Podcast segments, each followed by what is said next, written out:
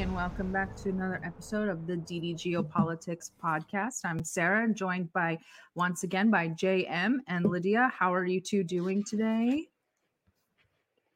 Wonderful. Normally.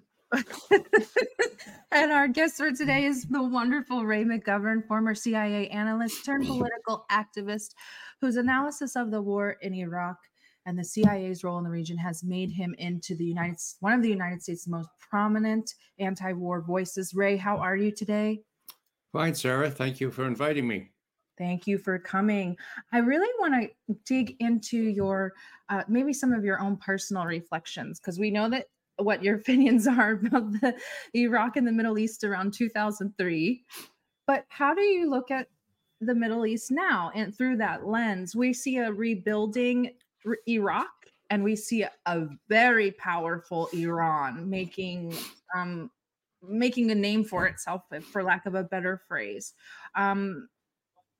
Like Iran's new missiles, new weapons capabilities, the expiration of the missile treaty. How is all of this going to change the Middle East from what we knew as the Middle East in 2003, the beginning of our forever wars?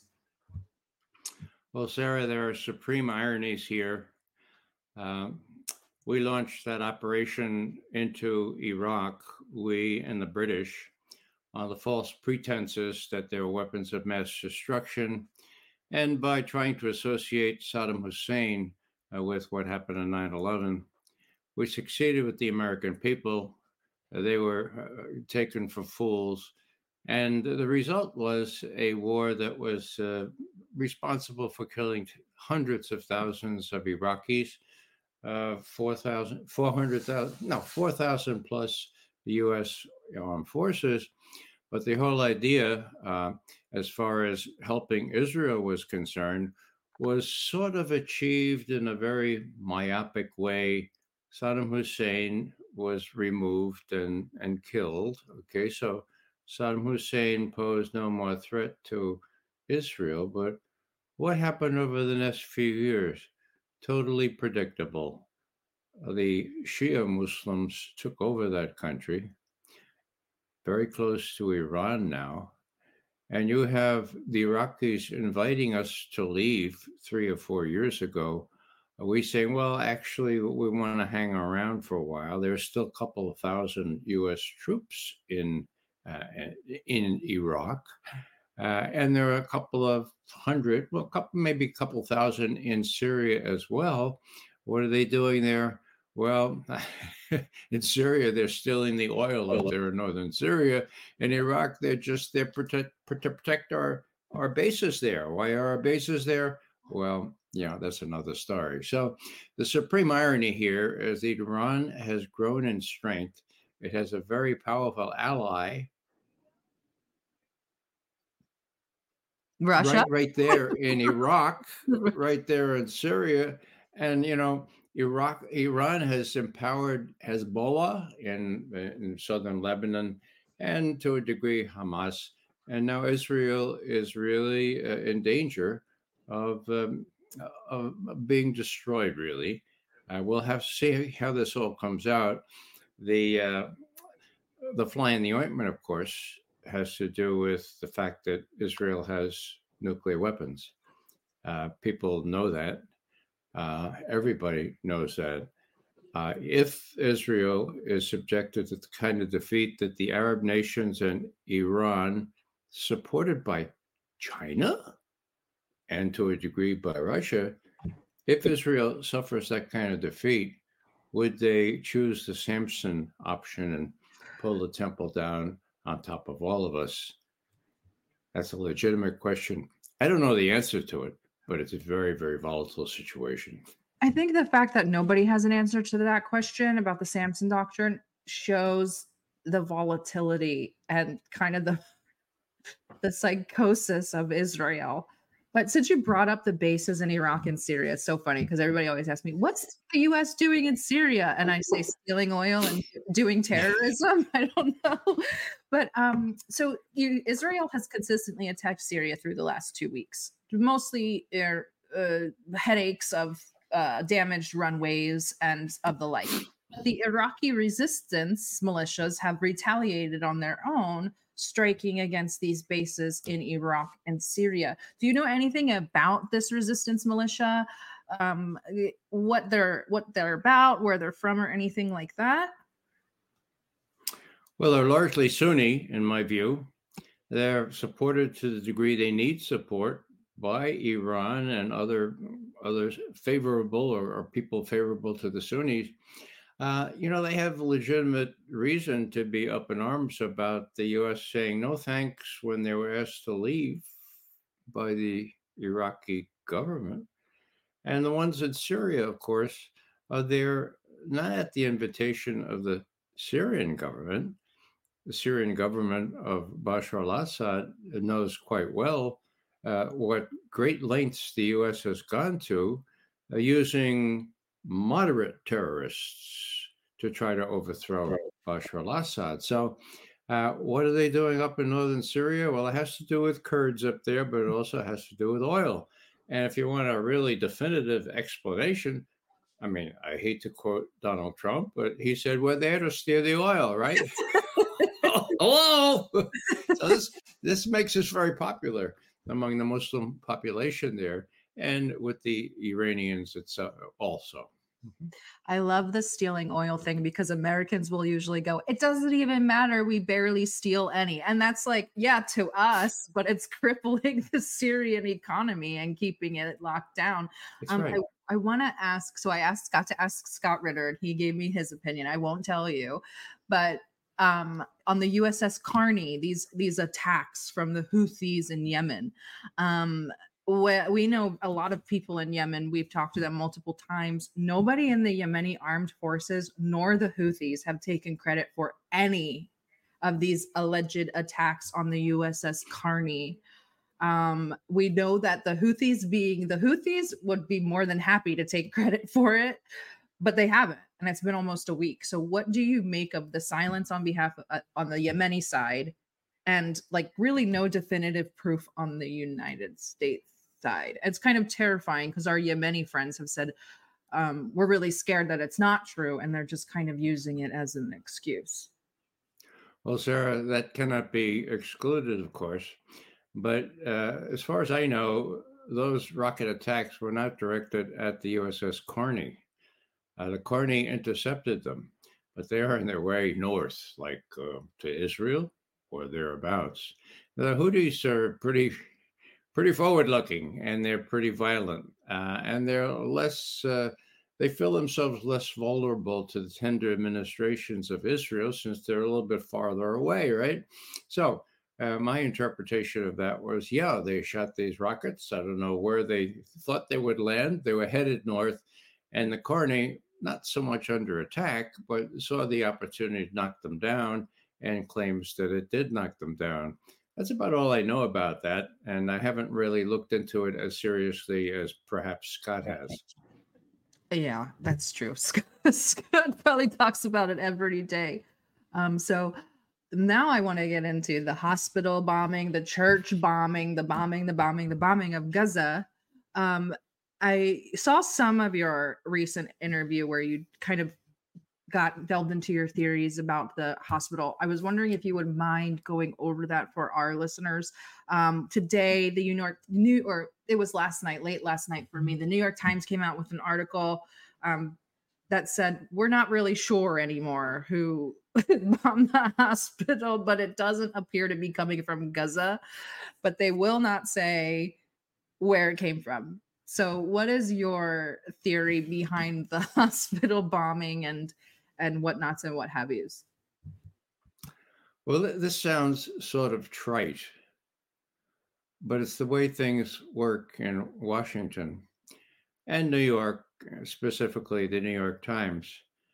The New York Times uncharacteristically jumped right on the Hamas charges that it was Israel that bombed the hospital. They've been sort of trying to back off that now.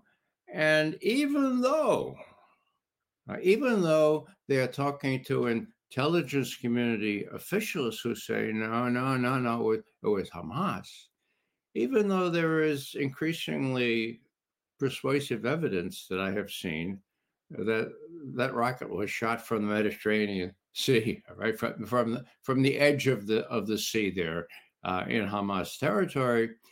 The New York Times, even though the incentive would be to blame Hamas, they have to CYA, they have to cover their patooties, right? And so they're saying, well, we can't say yes, we can't say no, because earlier we bought what Hamas said, and now it's, well, the jury is still out. But the fact that the New York Times is not willing to say, oh, yeah, the intelligence community says it was Hamas. Of course it was Hamas. That's new. You know, you can explain it by covering your own rear end.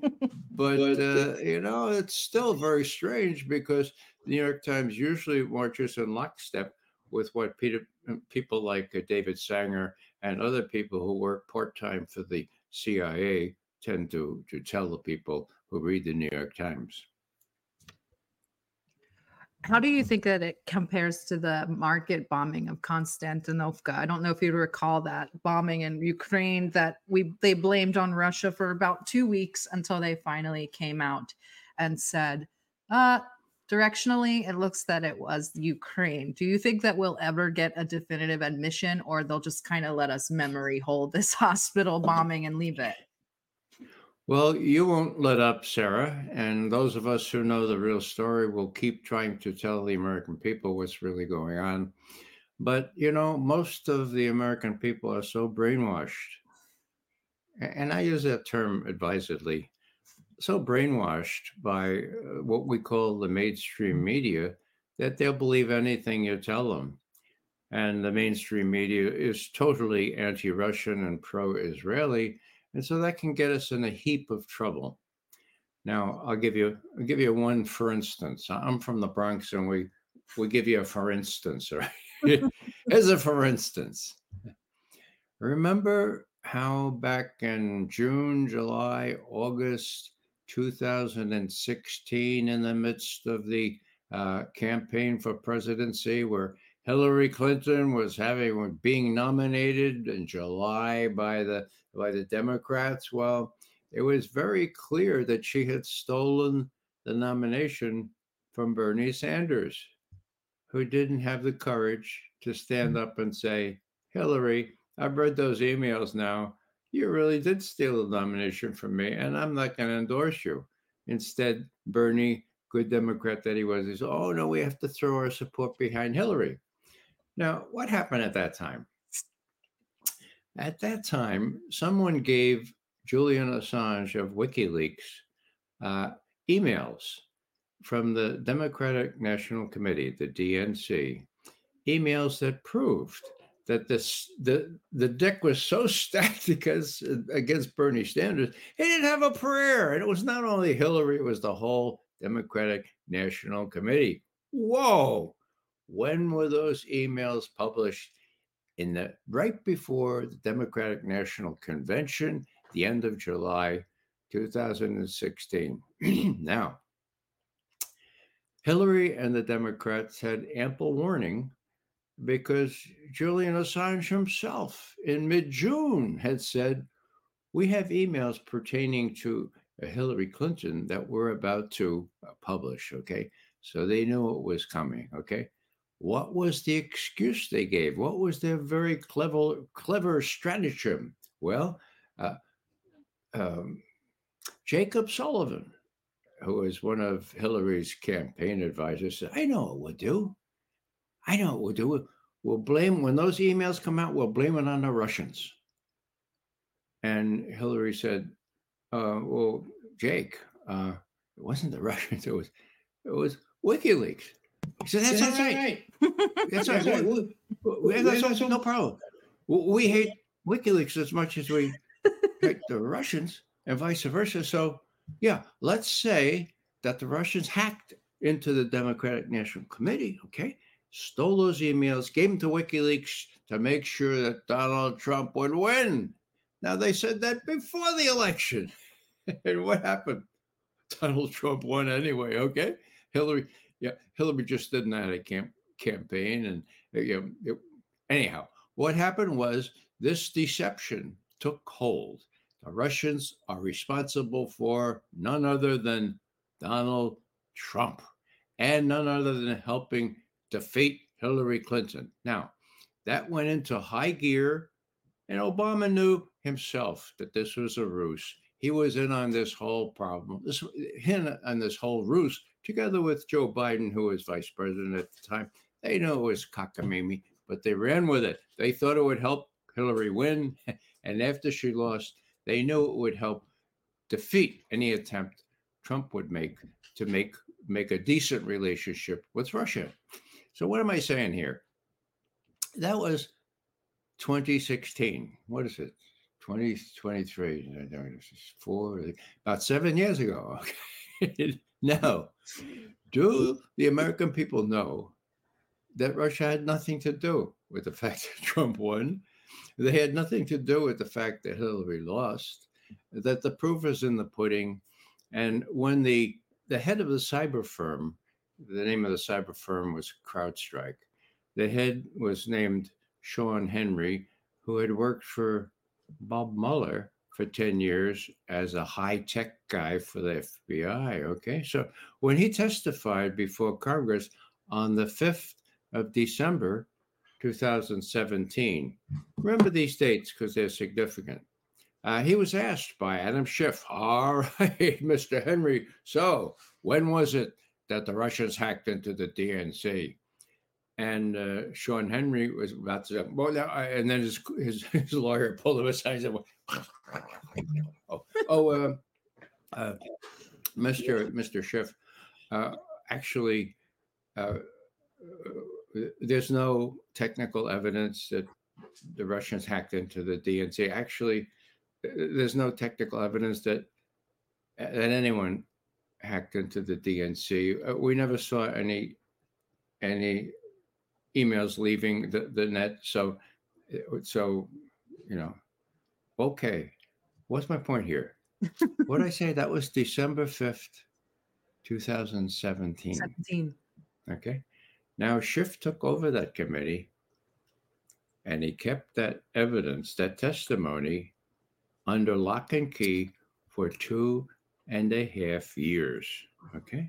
And finally, in May of 2020, somebody said, "Hey, President Trump, you know, if you want to get that testimony released, you're the president. Yeah, you could get that released. Now, well, how would I do that? Well, have your director of national intelligence tell Schiff, if you don't release that testimony, I'm going to do it, and I'm going to do it tomorrow." So what happened? On the 7th of May, 2020, that information was released. Now, they hid it in a series of 54 other documents, okay? But it was out there for anybody to see. What did the New York Times do? Or the Washington Post, Wall Street Journal? They did a shift on them, okay? They put it down under lock and key. So you do the math.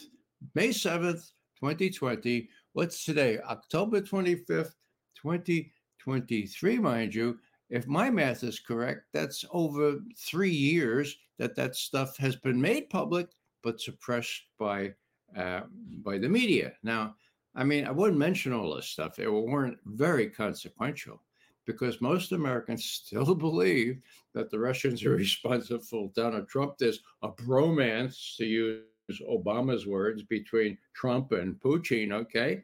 And they're conditioned to believe that Putin's the devil incarnate and that if we have to do a war against Putin in, Ukraine or maybe in the Middle East or Southwest Asia, as they call it now, well, the Americans will support that because they're brainwashed into thinking the Russians are responsible for all manner of evil that they're not responsible for.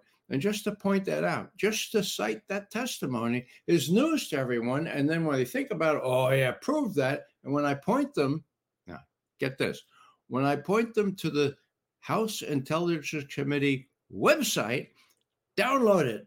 And they go there and say, it's not there. Oh, my God. Not there. No, it was pulled. They put it to a different website. Now, you can still get it, okay? But that's That's the extraordinary lengths that these clucks have gone to. And, you know, it wouldn't matter so much were it not for the fact that the American people easily moved to support whatever has to be done against those evil Russians. And then the evidence evaporates as soon as you look closely at it. You can't get that from the mainstream media. That's why I'm delighted to go and talk to your audience and try to bring them around to say, well, look, you know, it's not the way it seems. There is documentary evidence showing what went down here. It's just that you don't know it, and it's not your fault for not knowing it. You got lots of other things to do. You ought to plug in to shows like this and maybe get a little bit educated. That was Tim telling you guys to watch the show every episode. Just, I want to delve into this propaganda and first what that you brought up. So first I want to bring up Netanyahu and how bad he is at using propaganda. Bibi Habibi, bad at propaganda? Never. He's Bibi Habibi. Bibi Habibi. Why? So this ground invasion that I'm kind of convinced is not real. So we've had the ground invasion was supposed to happen imminently for about a week. Now it's been delayed. Today we're told that Israel has agreed to delay the invasion until the United States can get into place. Netanyahu said that there's a date, but he won't tell us the date. What should we make of all of this? Is it a sign of weakness? Or do they just want to allow the Palestinians to starve or waste away? Or will we actually see a ground invasion? Or is it just more peacocking and posturing by Bibi? Don't cry for me, Bibi Netanyahu. He's between a rock and a hard place. And I don't mean Iraq as in Iran. He's got a personal stake in this, Sarah. He's going to go to jail if they remove him from power. It's in the cards. So the reason that he has accepted or acquiesced in these very hard right extremists as part of his government is the only way that he can survive, not only politically, but stay out of jail, okay? Now, what will he do with respect to Gaza? Part of his motivation will be informed by that consideration. And nobody mentions that, but that's a very real personal stake he has in all this. Now, everybody and his brother, except Tony Blinken, Jake Sullivan, Victoria Nuland at State, wants to have a little pause, wants to have a ceasefire, wants to at least try to get the hostages free before all hell breaks loose. In the Gaza Strip. All hell has already broken loose. Figures from last night or for the last 24 hours, it's 700 plus Palestinians killed by the Israeli bombing. Will they invade? Well, Tony Blinken, our Secretary of State, has given them carte blanche to invade. He has said, what was it, Face the Nation, I guess, on Sunday. He said, look, we're not going to tolerate a pause in the bombing. You know, for the hostage or any other reason, no pause in the bombing. No ceasefire. We don't see any ceasefire. Our focus, his word, our focus is on helping the Israelis to succeed in their military operation, period. End quote. Now, that identifies the United States with Israel, and Israel has been, over the last couple of days, committing genocide. You can call it ethnic cleansing. You can call it collective punishment. Those are bad in and of themselves. Genocide. You know, I don't think we want to be associated with genocide. And, you know, every now and then you get somebody leaking to the New York Times saying, no, we're trying to moderate the Israelis a little bit. But, you know, they're their own people and they're going to make their own decisions. So, you know, we prefer that they not kill quite as many people. But look, there they are. And the White House spokesperson, John Kirby, comes out, you know, war is awful. War is terrible. Here, anyway, he says, you know, this is war. It's combat. It's bloody. It's ugly. It's going to be messy. And innocent civilians are going to be hurt going forward. End quote. Oh, well. So just so you understand, that's how messy it's going to be. Genocide is sort of like that. Now, there are 2.3 million Palestinians, or mostly Palestinians, in Gaza. Okay. Now, what does that mean? Ethnic cleansing or genocide against 2 million? Does it have to be 6 million? Is it only when it gets to be 6 million, as it was during the Nazi Holocaust, that we worry? Or, you know, or does it have to do mostly with the Palestinians who don't really look like us? And, yeah, well, what is it? What's the divide between objectionable genocide and 2 million? You know, it just boggles the mind. And the U.S. is isolated on this. I witnessed the fact 5 days ago at the UN when the U.S. was the sole veto. Mm-hmm. What was the proposition? A ceasefire, for God's sake. Mm-hmm. Makes eminent good sense. A ceasefire. And the U.S. had to veto it. Mm-hmm. And what was the count? 12-1. 12-1. 2 abstentions. Britain and Russia. I mean, the pretense that after Ukraine and what's happened in Gaza now, that Russia is sort of isolated. Well, it's not Russia that's isolated. It's the U.S. that's isolated. And you have a very, very untenable situation here, Sarah. You have the lily white West embodied in NATO. Look at all those countries. What makes them distinctive? They all look like me. Yeah?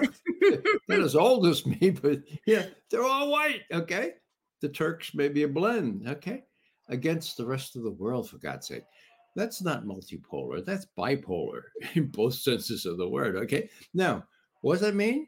That means that the majority of the world, the vast majority, people of color, up against this kind of residual white hegemony, which is going to kind of fall apart. And under the impact of what's going to happen in Gaza now, I dare say it's going to fall apart even more quickly than people might have thought before. So a lot is at stake. The last thing I'll say is just as don't cry, Bibi Netanyahu. Well, don't cry, Joe Biden either. I mean, Joe Biden, let's face it, to the degree he's compass mentis, he has a lot to worry about. What do I mean? They got the goods on him. I mean, all you have to do is read what Professor Turley has been writing. You know, he was the consummate anti-Republican during Iraq, and now he's the consummate anti-Biden now. Why? Because he tells the truth. And what he's saying is they've got the goods on this guy, bribery, all kinds of influence peddling with his brother and his mother, and so are his sisters and his cousins and aunts, and so are his sisters and his cousins and his aunts. You know, anyhow, you could do a Gilbert or Sullivan on this one, right? So he got the goods on Biden. They got the goods on Hunter. And who else did they have the goods on? How about this guy, Tony Blinken? Mm-hmm.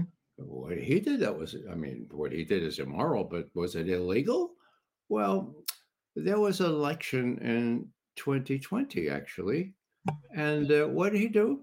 Well, it looked like his guy, Joe Biden, it was undetermined who's going to win. So what did he do? Well, he said, you know, this Hunter laptop is a real problem. So he called up his buddy, Mikey Morell, who was acting chief of the CIA at one point, say, Mikey, can you throw water on this thing? But can you get a bunch of intelligence managers to come around and say it was a Russian operation, just like getting Trump into?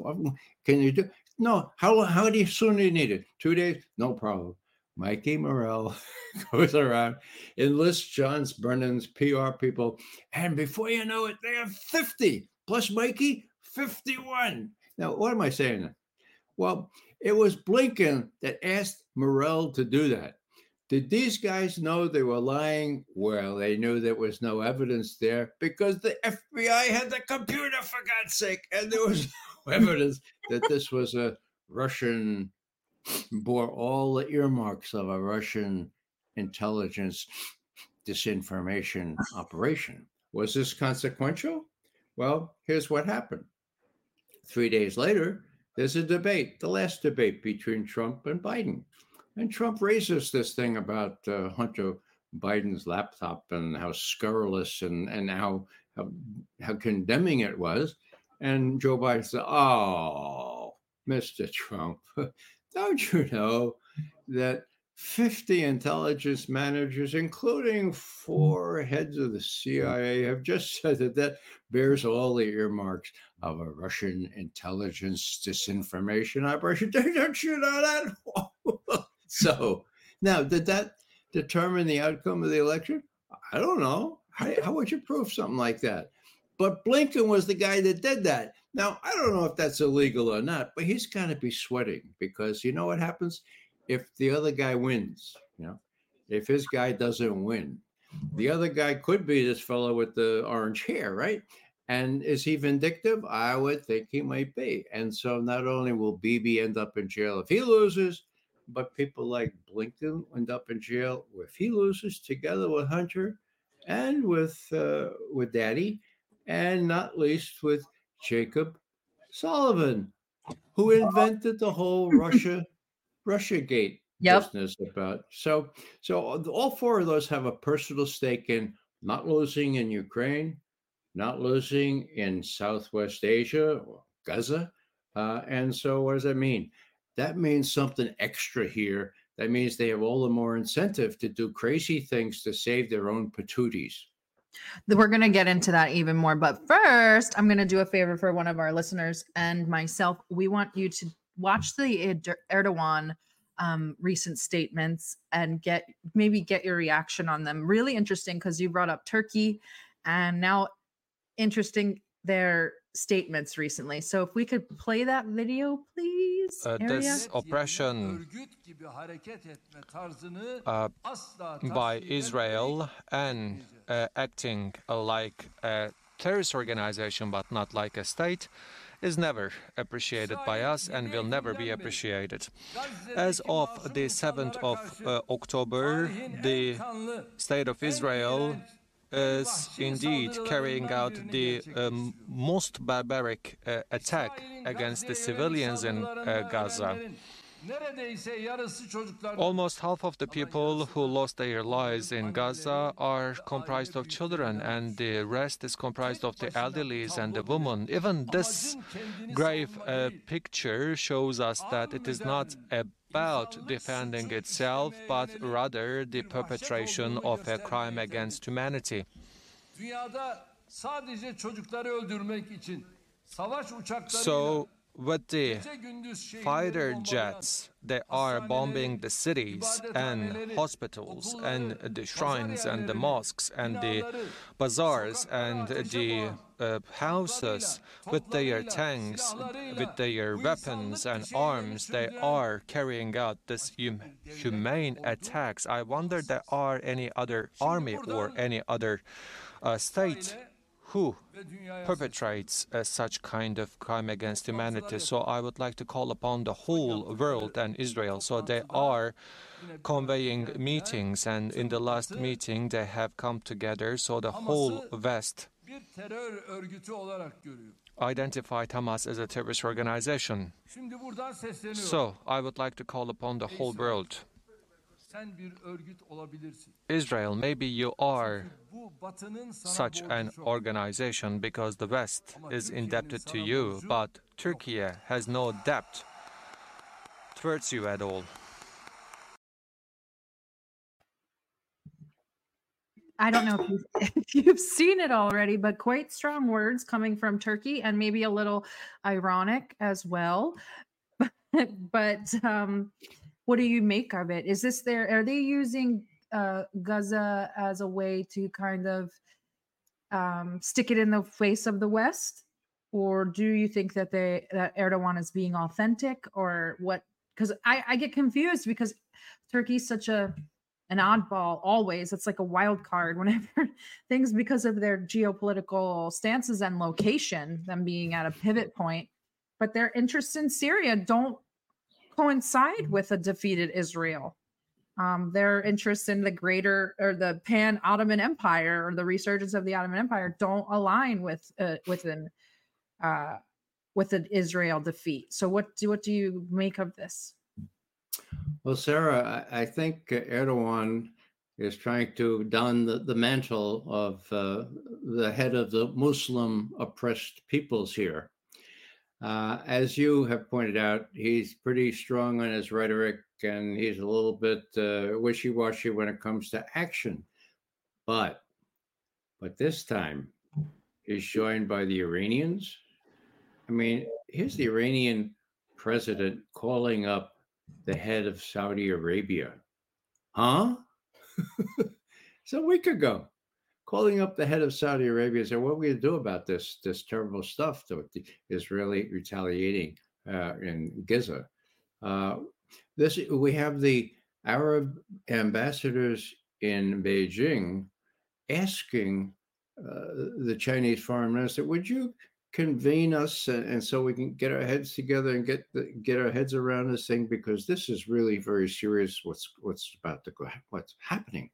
So the question is, what will happen if the Israelis do mount their ground offensive? It looks like it's some time incoming, but let's say they do try to go into Gaza with their tanks, okay? Well, will Hezbollah come in from the north, from Lebanon? Will they stir up a real armed uprising? And if they do, will jets from the USS Gerald Ford try to interdict those? Will the U.S. get involved militarily? And if so, will the Iranians sit still? Will the others who have military potential in these areas sit still? Will the terrorists in Iraq and elsewhere, Syria, will they hit out against U.S. bases still there, uninvited, unwelcome? Or worse still, from a domestic point of view, will the kind of people that did 9/11, will they be motivated to do more such 9/11s because of, as Khalid Sheikh Mohammed put it, he was the mastermind behind 9/11, because of their deep hatred for one-sided U.S. support to everything Israel does. So terrorism, you ain't seen nothing yet. If the Israelis persist in going into Gaza, trying to clean it out, my guess is they're trying to drive all those people into Egypt, into the Sinai. There's even a plan that has now been divulged. Give them housing in Egypt and get rid of them and develop a really nice beachfront there in Gaza for Israeli settlers. I mean, if it comes to that, this time, the correlation of forces, which, you know, used to be sort of like this, is bent. And when I say bent, I mean bent in favor of those who identify with the Palestinians. And as I say, you have China involved now, for God's sake. Not only China, Saudi Arabia, Iran, Syria, Iraq, you know, Jordan. Even the King of Jordan was unwilling to see President Biden when he came that way. So the shift in the correlation of force is really important. Mm-hmm. I'm sorry. We actually wanted to talk to you about something that we discussed on our team today. So we want you to be a part of this conversation with us. Obviously, we are people who post news every day, 24/7, and we analyze things. And one who has been following the Russia-Ukraine conflict for almost 2 years now, can't help but notice some of the, let's say, similarities in the coverage that you see in the media of this conflict that we're currently witnessing. For example, something that we discussed, that it seems like the propaganda is using a lot of the same tropes. We have the babies, you know, that story that was a big thing We have the supposed messages from the terrorists, as they call them, admitting their guilt for the strikes. So what's interesting is things like this, they kind of make people more suspicious in a way because they start seeing patterns. And what is something that we actually discussed before the live stream started is that it feels like it took people a lot longer to start seeing through the narratives in the Russia-Ukraine conflict than through the narratives in this one, because people look at the patterns. So we wanted to ask your opinion. Do you agree that there are certain patterns, and do you think that it might be because the same people might be behind those narratives? Oh, well, it is the same people, at least if you're talking about the mainstream media in the West, in the US, Britain, and Europe as well. They buy the official line, and they're controlled by the same people who make a lot of money out of producing and selling arms. I mean, you can't neglect that aspect of it. You know, Eisenhower, he warned right before he left office about the existence of the military-industrial complex. He warned that they had gained more power than ever before in the history of our country, and that they would continue to accrete more power, and that the only antidote to that would be a well-informed citizenry. Now, there is no well-informed citizenry, at least not in the United States. So that's where there's a premium on alternative media. And I think, Lydia, you're right in suggesting that this is new, that people do know where to go for alternative views if they have the time, if they have the inclination. Now, the time, a lot of people have two jobs. They come home, they put their feet up and feed the kids, and then watch Fox News, for God's sake, to be entertained. So that's not really very helpful.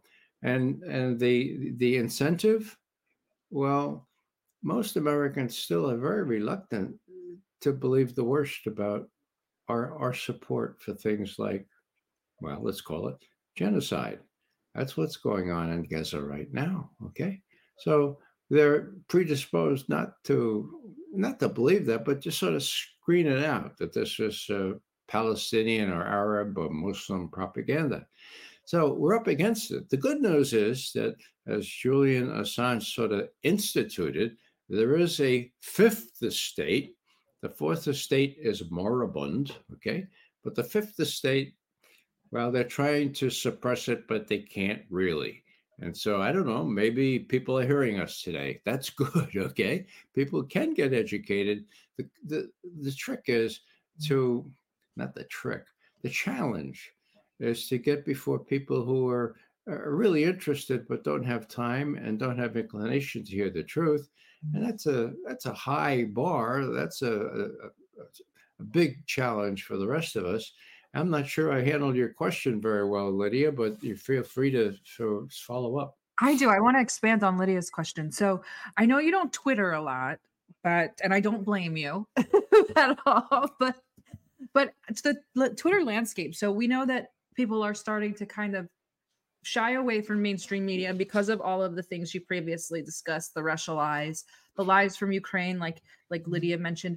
But now we have these huge, and I don't want to call them bot farms because they're not even bots. They're real people, but they're on Twitter, and they're these huge accounts, and they're disseminating the information before it's even in the media, and then kind of trying to steer the narrative. So, and these are people from like our think tanks. This is going to be a really stupid question, but I want your answer anyway. How intertwined are this the Mossad, the Hezbollah, all of these things are, how closely intertwined are they with the CIA and these think tanks? And there must be money flowing all over the place. Well, there is money flowing all over the place. The Defense Department budget is example A. With respect to Twitter, my son who runs my website said, Dad, you got to get on Twitter. And so I did, 7, 8 years ago. And I find that I'm getting 100 new followers every day, at Ray McGovern. Okay. So what does that mean? Well, I'm up to 47,000 plus. Huh? And, just a couple of weeks ago, it was 44,000 or so. So people know where to look for what I have to say. And indeed, I'm really, really encouraged by the fact that 100 people a day, and that's not an exaggeration, look it up, okay? 100 people a day are looking at me on Twitter. I found that composing the most eloquent prose in a nice page and a half article was, it's good. It's what I used to do. It's what I know how to do. You cite your source and all that stuff. People are much more likely to see you on Twitter or on YouTube. Okay. So I've not stopped writing. I stop long enough every 2 weeks to write something substantive. But meanwhile, people need to be informed on a daily basis now. So Twitter is an art form that can be abused, but it seems to me that I've been able to use it to good advantage, and I'm thankful to my son, who used to always say, "Look, Dad, don't forget to mention your website, for God's sake, RayMcGovern.com." Okay, and Dad, look, tell him also, if you don't get it, you don't get it. But I'm far too humble, Sarah, to repeat that. So I won't tell you. You just did. Oh, your son must be proud. He's your best marketing agent. He's propagandizing you too. So, and then now with that, so I saw a tweet. It wasn't you, but it actually made me think of you because you're an anti-war speaker. But it was somebody wrote a tweet that said, it was another anti-war account, and it's escaping me right now. It said, "Thanks for joining us, the anti-war right. It was nice knowing you while it lasted," because our right wingers have gone from no more money to Ukraine, this is a waste, to now let's bomb all of Gaza and expand Israel throughout the entire region.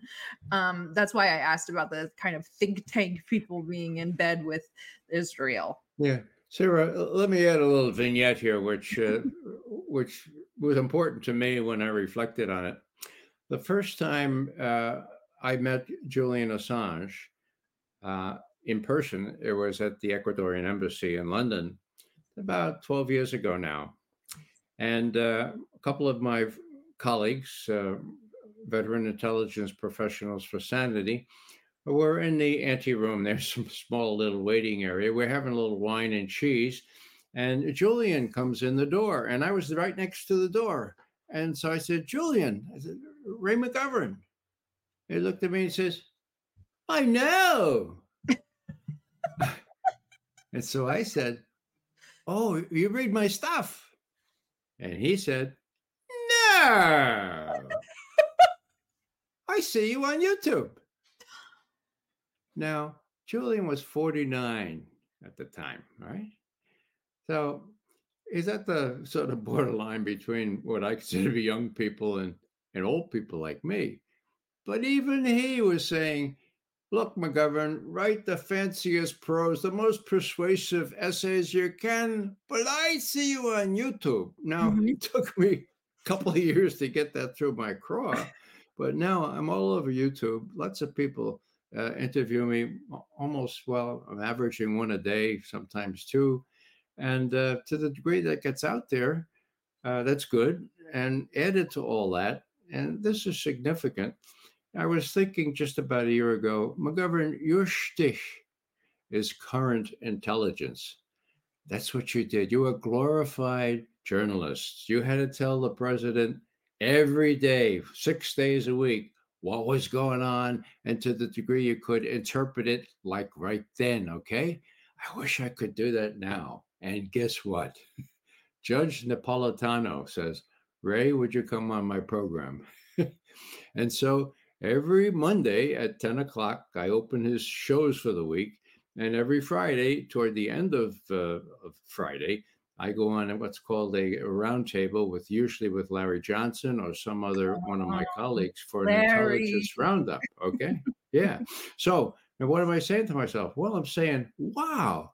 Now, why do I spend all day Sunday getting prepared for questions, not only on Russia, but on just about anything that not Vice President Bush or President Reagan's going to ask me, but Judge Napolitano is going to ask me. And I'm not talking one-on-one anymore, which is, it's sort of, you know, negative on one point, but on the other point, I'm talking to the, you know, 200,000 subscribers that Judge Napolitano has. So in a word, what I'm doing now is appearing every time people ask me to appear, including right now as we speak, and also trying to keep up with things in a way that I was required to do because, you know, it was quite a task to be prepared to field any question that Bush or Secretary Schultz or Secretary Weinberger or whole series of national security advisors or the vice president would ask me,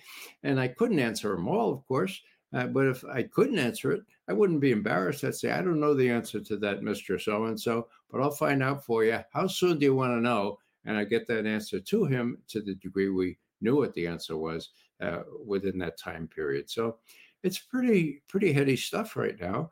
And as long as I'm able to do this, and as long as I...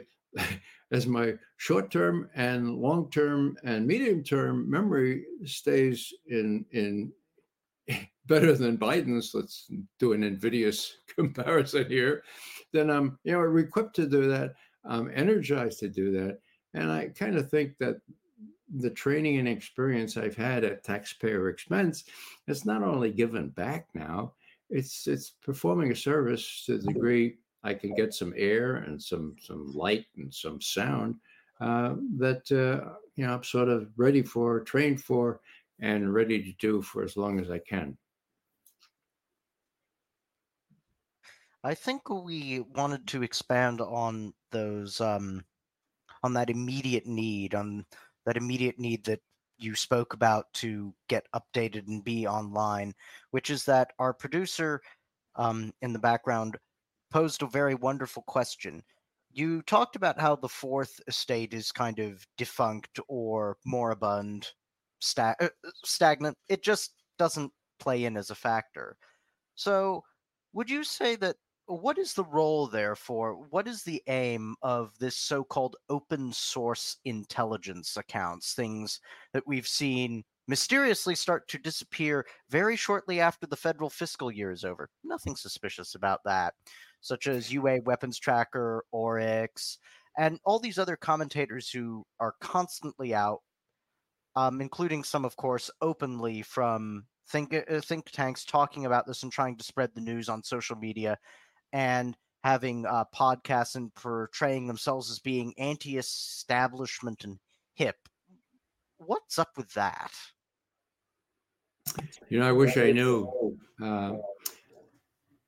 As far as open source intelligence is concerned, back in the day, when we were doing analysis on the Soviet Union and even Russia, about 80% of the material that we worked with was open source material. What the Russian leaders said, how it differed from day to day, and all manner of other public material that was available with some help from the State Department. That was about 80% of what we relied upon. Now it's 90%. And so, you know, every now and then you can get a satellite photograph or you can get an intercepted message, but almost always, even way back then, that just kind of confirmed what you had already reasoned to. This is what the Russians are up to, this is what the Soviets want to do, and so forth. So there was a very professional outfit at CIA called the Foreign Broadcast Information Center, okay, or service, they called it. FBIS, Foreign Broadcast Information Service. I served there for 2 years as deputy head of analysis, okay? Now, who are they? They were people that worked exclusively with open source material, okay? They had access to some of the classified stuff, but they wrote and they published in a way that was available to everybody, universities, anybody. It was available free for a while, these tomes of daily reports, they call them. Now, what happened to them? Well, by virtue of the fact that they were primarily a collection organization, collecting broadcasts, collecting all kinds of things from the ether, and also books and other, a collection. They came under not the analysis part of the CIA, but the collection part of the CIA, okay? So what did that mean? That meant that to the degree that the head of analysis, Bobby Gates in person, would distort the information on Russia to say that Gorbachev is just a clever commie. He's just like all the rest of them. They don't trust them. They know the Russians don't ever give up power, okay? You had this independent, unsubservient or insubordinate, if you will, to Bobby Gates publishing the real stuff, okay? Now, I not only headed up or was deputy head of that thing, acting head for several months, but I fed on them when I was briefing Secretary Schultz, Weinberger, and the rest of them. And I relied on them for unbiased intelligence on Russia. Now, what happened to them? Well, Bobby Gates didn't like that, and he came down really hard on his counterpart who headed the collection of this kind of information. He said, give them to me. So they disbanded it. God, they disbanded this one independent unit that had multi-years of professionalism, people at it for 30, 40 years since Stalin, for God's sake, and could discern what the Russians were saying and what it meant from day to day. So that's what happened to open sources. Now, that was all because Bobby Gates wanted to make sure that nothing got to President Reagan or President anybody else without his distorting it. A prime example was this. The ABM Treaty, the Anti-Ballistic Missile Treaty, prohibited research of the kind that would be testing this kind of missilery, right? Okay. So the defense minister, his name was Grechko at the time, he made a speech and he used the Russian word for research, okay? Ishledovania, okay? And Bobby Gates says, oh, they're violating the treaty. They were looking at it. So the experts that I was in charge of at the time at this Foreign Broadcast Information Service said, no, that word doesn't mean testing. It just means research, okay? Wow, that was a big Donnybrook. We got our views in front of very important people, and Bobby Gates got very, very angry with us, and that was the end of the Foreign Broadcast Information Services Independent Analysis Group. Now, I have another story that's similar, which is even more important. And that is that the CIA used to run something called the National Photographic Interpretation Center, NPIC. Okay, what was that? Well, those are the guys that found the missiles in Cuba. Those are the guys that did cratology. They could look at the dimensions of a crate on a Soviet ship and determine exactly what kind of weapon was in there, okay? These were really, really terrific experts, okay?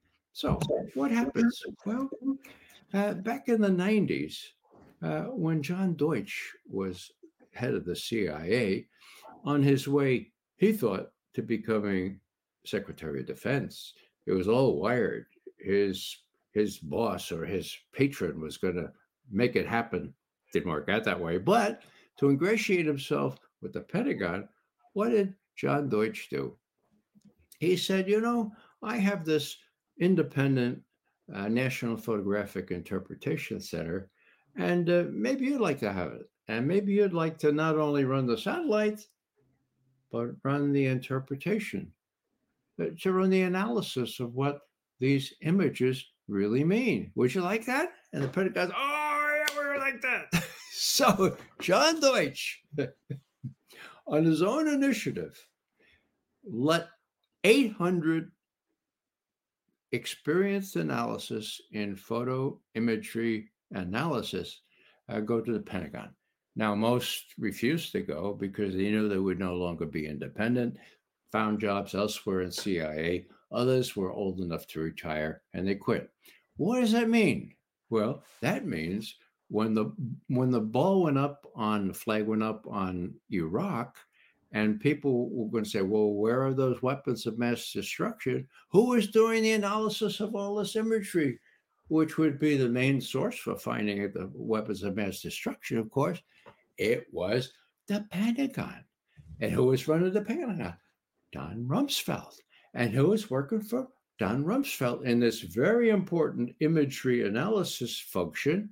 A fellow named James Clapper. Oh God! No. What was the outcome of this? I had a chance to challenge James Clapper at a Carnegie Center open forum run by Bill Burns of all people. Okay, I said, now, James Clapper, you're selling your book or you're pushing your book. I just read it, okay? And you say in your book that you admit that the pressure was so much from Vice President Cheney to find weapons of mass destruction in Iraq that, to use your words, you found things that weren't really there, period, end quote. Huh? And he said, well, yeah, I acknowledge my responsibility together with all those analysts. So that's how the intelligence community got so corrupted. You give them the open source analysis, which was unparalleled. University professors will admit that they depended heavily on the analysis group, okay? And then you give them photo interpret or imagery, not just photos, imagery interpretation after the satellites do the stuff, and you don't have anybody independent on that. You've got the prostitution, you've got the thorough corruption of these two major sources of information, imagery and open source stuff. And that's easily part and parcel of how the CIA has been thoroughly corrupted in its analysis as well as its operations. And I've been saying for months now that it should be abolished. There's no reason for anyone to pretend that they're doing the work that they should be expected to do. Witness the fact, and I'll just give you one more, for instance, okay? Here's the President of the United States 2 months ago saying, oh, Ukraine, Russia has already lost. Putin has already lost in Ukraine, okay? Bill Burns, the head of the CIA, oh, that's right, Russia has already lost. Not only that, but the inability, the ineffectiveness of the Russian army has been laid bare for the whole world to see. What BS? I mean, is that what they're telling the president? I mean, will they have no consequences for telling that BS? Well, they won't. And that's why they have to abolish the whole damn thing, set up an analysis group, a really independent analysis group. And then if you want to overthrow governments or torture people, put that in the Pentagon where it more properly belongs. It was a structural fault at the very outset in 1947, 1948, to put the operatives who came home from doing great work during World War II in with the analysts. The two just cannot exist in the same agency. The director who's responsible for both parts of the agency can't be destroying Nord Stream Pipeline 2 and also reporting, well, we don't know who destroyed who destroyed the Nord Stream Pipeline 2. It's really crazy. It's time to deal with it, no more so, since we know who killed John F. Kennedy, and that was the CIA in cooperation with our high military, even portions of the FBI and the Secret Service. I think that you touched on a really good point because people have this very deathly fear of the CIA. And I'm often like, the CIA is not really the FBI and the CIA are not really the FBI and CIA of your dad's time. Like, they're very despotic and kind of like corrupt now and don't really like function in the way that they have in the past. But you brought it up, and I'm going to try to navigate this question without getting us all in trouble. So we have an abundance of dual citizens throughout our government, dual citizens with Israel and the United States. It's kind of absurd how many dual citizens we have in our government, which is, it's just incredible. But I wanted to know, you touched on it earlier. Not only is there this evidence, but why we have the evidence of the two UN vetoes over language in the propositions. One was vetoed because it didn't give Israel's right to self-defense. The other one was vetoed because it didn't condemn Hamas properly. And then the peace talks in Cairo were squashed because they didn't give Israel the right to self-defense. Why are countries so afraid of Israel? It can't be anti-Semitism anymore. We're way past that. You mentioned them having something on Biden, on Blinken, on Al-Qaeda is our friend in Syria, Jake Sullivan. But why? Like they have a whole, they're, I don't know if you'd agree with me, but I would agree. I would say that the United States had a decent hold on Israel as a big brother or a father. That power dynamic has completely shifted in my eyes. And now Israel kind of holds the West hostage. And I just don't know if it can't be anti-Semitism. I don't know if it's the Samson option or if it's, I mean, or something even deeper and darker than that. Well, Sarah, this is a $64 question. The top of the State Department has been peopled in recent years by Zionists. I mean, the fact that they're perhaps of Jewish religion or ethnicity doesn't really matter. It's Zionism that's the problem, right? And when you have Tony Blinken going to Israel and saying, now, remember, I'm a Jew. Well, what do I have to do with it? You're supposed to be representing the United States of America. You're supposed to be dealing with problems such as they exist in the Middle East. And if you start out saying, well, I'm a Jew, well, you're already saying I'm prejudiced, I'm biased. And, you know, I have reason to be biased because my father-in-law or my stepfather had friends in Auschwitz and all that stuff. You know, this really should be beside the point. But all our negotiators over the years, the top of the State Department, including guys like John Kerry, and they've all been very much Zionists, okay? Now, Zionist is a political thing. It's not an ethnic or religious thing.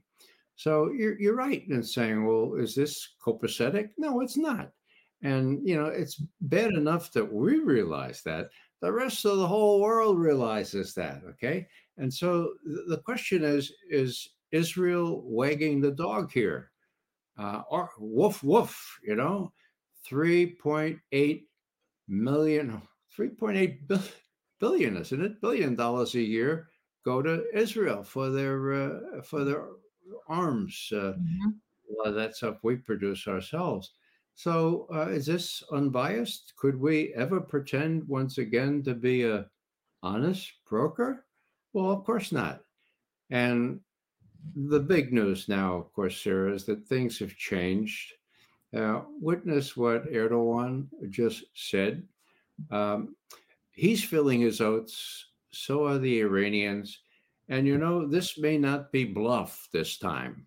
And I dare say if Hezbollah gets involved in the northern part of Israel, threatens Israel, and if Tony Blinken is able to persuade that fellow Austin, who's the Secretary of Defense, to send some fighter jets to do battle with Hezbollah or bomb the hell out of southern Lebanon, well, then not only Iran, but, you know, Iran is going to have to make some tough decisions, and it doesn't have to get involved militarily. It can simply say, all right, you guys, you have free reign there in Iraq. You have free reign in Syria for those recidivists or the residual people that the U.S. still has on the ground there. For what purpose other than to be targets? Well, you know, targets. Why would you put two, not one, but two large aircraft carrier strike groups, that's what they're called now, in immediate proximity to all this? I mean, would you have some hidden desire to have them attacked so that they can retaliate? Are they good targets? Well, you know, when I learned that the USS Gerald Ford is more than 3 soccer fields, not only football fields, but soccer fields. I mean, hello, give me a drone and with 1 week of training, I could hit that target. So what are they doing there? Do some American leaders really hope that they'll be targeted so they get their war with Iran and maybe even with the arch enemy, Russia? I mean, these guys are unhinged. Yeah. And as I said before, they have personal stakes in all this. I think we're all at a more dangerous stage now, not only in Gaza, but all in Ukraine as well, that U.S. forces can get directly involved with Russian forces. God help us, Chinese ships are in the Persian Gulf right now. And it would come to a no good end, as the Chinese used to say when they weren't so elegant in their prose. Well, I think that's a very good place to end on, a very bleak note. We've laughed, we've cried, we've sang for Bibi. We've done everything this episode. I couldn't think of a more well-rounded episode. Lydia, what are your thoughts in closing? Well, as always, we're living in very interesting times, and as we often say in Russia, it's a curse to live in interesting times, but here we are.